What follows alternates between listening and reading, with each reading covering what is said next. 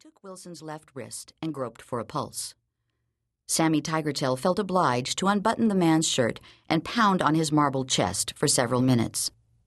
The Indian elected to forego mouth to mouth contact, as there obviously was no point. Wilson was as cold to the touch as a bullfrog's belly. In his pockets, the Seminole found the disposable camera, $645 cash, a wallet, keys to a rented Chrysler, a cellular phone, two marijuana joints, three condoms, and a business card from the Blue Dolphin Escort Service. Sammy Tigertail put back everything, including the cash. Then he took out his own cell phone and called his Uncle Tommy, who advised him to remove the dead white man from the reservation as soon as possible. In the absence of more specific instructions, Sammy Tigertail wrongly assumed that his uncle meant for him to dispose permanently of Wilson, not merely transport him to a neutral location. Sammy Tigertail feared that he would be held responsible for the tourist's death, and that the tribal authorities wouldn't be able to protect him from the zeal of Collier County prosecutors, not one of whom was a Native American. So, Sammy Tigertail ran the airboat back to the dock and carried Wilson's body to the rental car. No one was there to witness the transfer, but any casual observer, especially one downwind of Wilson's boozy stink, would have concluded that he was a large, sloppy drunk who'd passed out on the swamp tour. Having positioned the corpse upright in the back seat, Sammy Tigertail drove directly to Everglades City, in the heart of the 10,000 islands.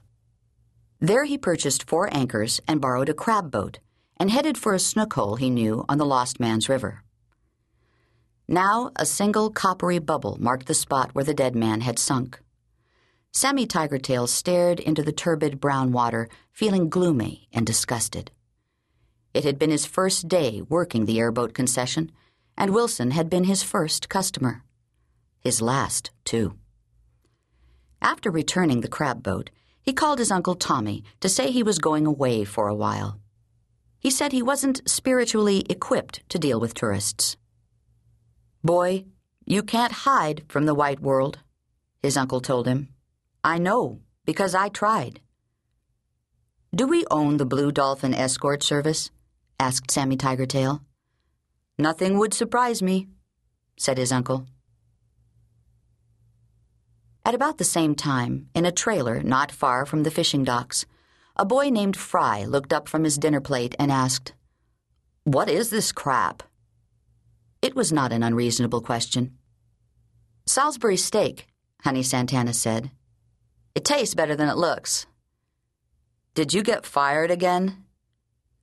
No, I quit, Honey said. Now hush up and eat. As her son well knew, she resorted to frozen dinners only when she was out of work. What happened this time? he asked.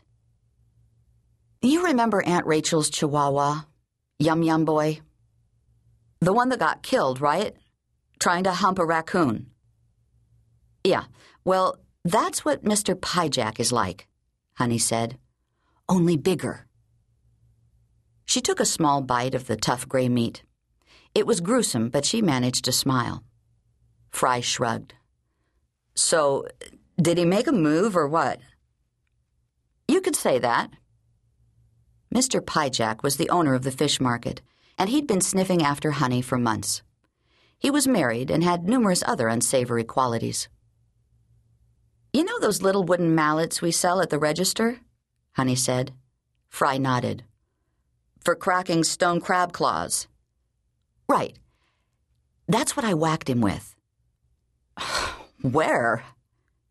Where do you think? As Fry pushed away from the table, Honey hurried to explain. He grabbed my breast. That's why I did it. Her son looked up. For real? You're not making this up. My right breast, I swear to God. Honey solemnly entwined her hands over the object of Mr. Piejack's lust. What an a hole, Fry said. Totally. After I hit him, he started rolling on the floor, moaning and whining. So I grabbed a slab of tuna out of the cooler and shoved it down his pants, you know, to keep the swelling down. What kind of tuna? Yellowfin, Honey said. Sushi grade. Fry grinned.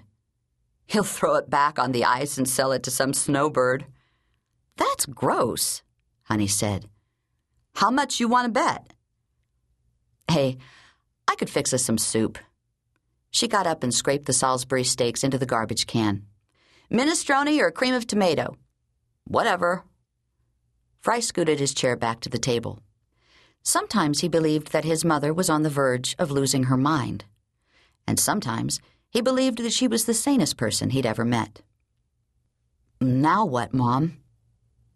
You know my friend Bonnie? She's doing these eco tours where she takes tourists kayaking out to Cormorant Key, Honey said. She says it's a ton of fun, and the money's pretty good, too. Anyway, driving home from Marco this afternoon, I noticed a string of bright yellow kayaks crossing the bay, and I thought, what a heavenly way to spend the day, paddling in the sunshine through the mangroves. Kayaks, Fry said skeptically. Is this the same Bonnie with the solar powered sewing machine? You sound like your ex father. He's not my ex father. He's your ex husband. Anyway, what did I say wrong? Oh, just the look on your face. Honey took the soup pot off the stove. What was I supposed to do, Fry? The man squeezed my boob. Did he deserve to be clobbered with a crab hammer in the testicles, or did he not? How much does a kayak cost? Honey set two bowls on the table. I'm not sure, but we'll need at least two or three for starters. And where would you take these goobers on your eco tour? Fry asked. I mean, since Bonnie's already locked up Cormorant Key. Honey laughed. Have you looked out our window lately? Have you noticed all those gorgeous green islands? The phone began to ring. Honey frowned. Every night, she said, like clockwork. Then don't answer it, her son said. No, I've had it with these clowns. Enough is enough. More than a thousand miles away, a man named Boyd Shreve stirred a latte and listened on his wireless headset to a phone ringing somewhere distant in the 239 area code. A photocopied script lay on the desktop in front of him, but Boyd Shreve no longer needed it. After three days, he knew the pitch cold. Shreve was employed by Relentless Inc., a telemarketing company that specialized in outbound sales calls to middle income residential addresses in the United States. The firm's call center was a converted B 52 hangar in Fort Worth, Texas, where Boyd Shreve and 53 other solicitors toiled in individual cubicles that were padded to dampen ambient noise. In the cubicle to the right of Boyd Shreve was a woman named Eugenie Fonda, who claimed a murky connection to the famous acting family and in any case had recently become Boyd Shreve's mistress. To the left of Boyd Shreve sat a man named Sacco, who was cavern eyed and unfriendly and rumored to be a dot com burnout. During work hours, Boyd Shreve rarely spoke to any of his coworkers, including Eugenie, due to the onerous calling quotas imposed by Relentless Inc. They were on the phones from 5 p.m. to midnight, strafing east to west through the time zones. It was a dreary and soulless job, though not the worst that Shreve had ever held. Still, at age 35, he realized that the feeble arc of his career had more or less flatlined during his six months in telemarketing. He probably would have quit were it not for six foot tall Eugenie, the ash blonde crest of whose head he could gaze upon at will in the adjoining carrel.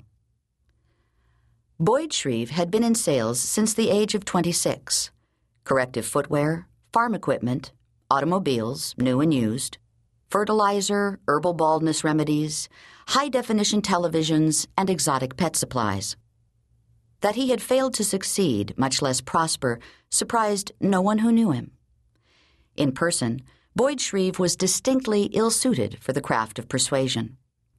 Regardless of his mood, there was an air of sour arrogance about him a slant to one thin reddish eyebrow that hinted at impatience, if not outright disdain, a slump of the shoulders that suggested the weight of excruciating boredom, a wormish curl of the upper lip that was often perceived as a sneer of condescension, or worse, a parody of Elvis.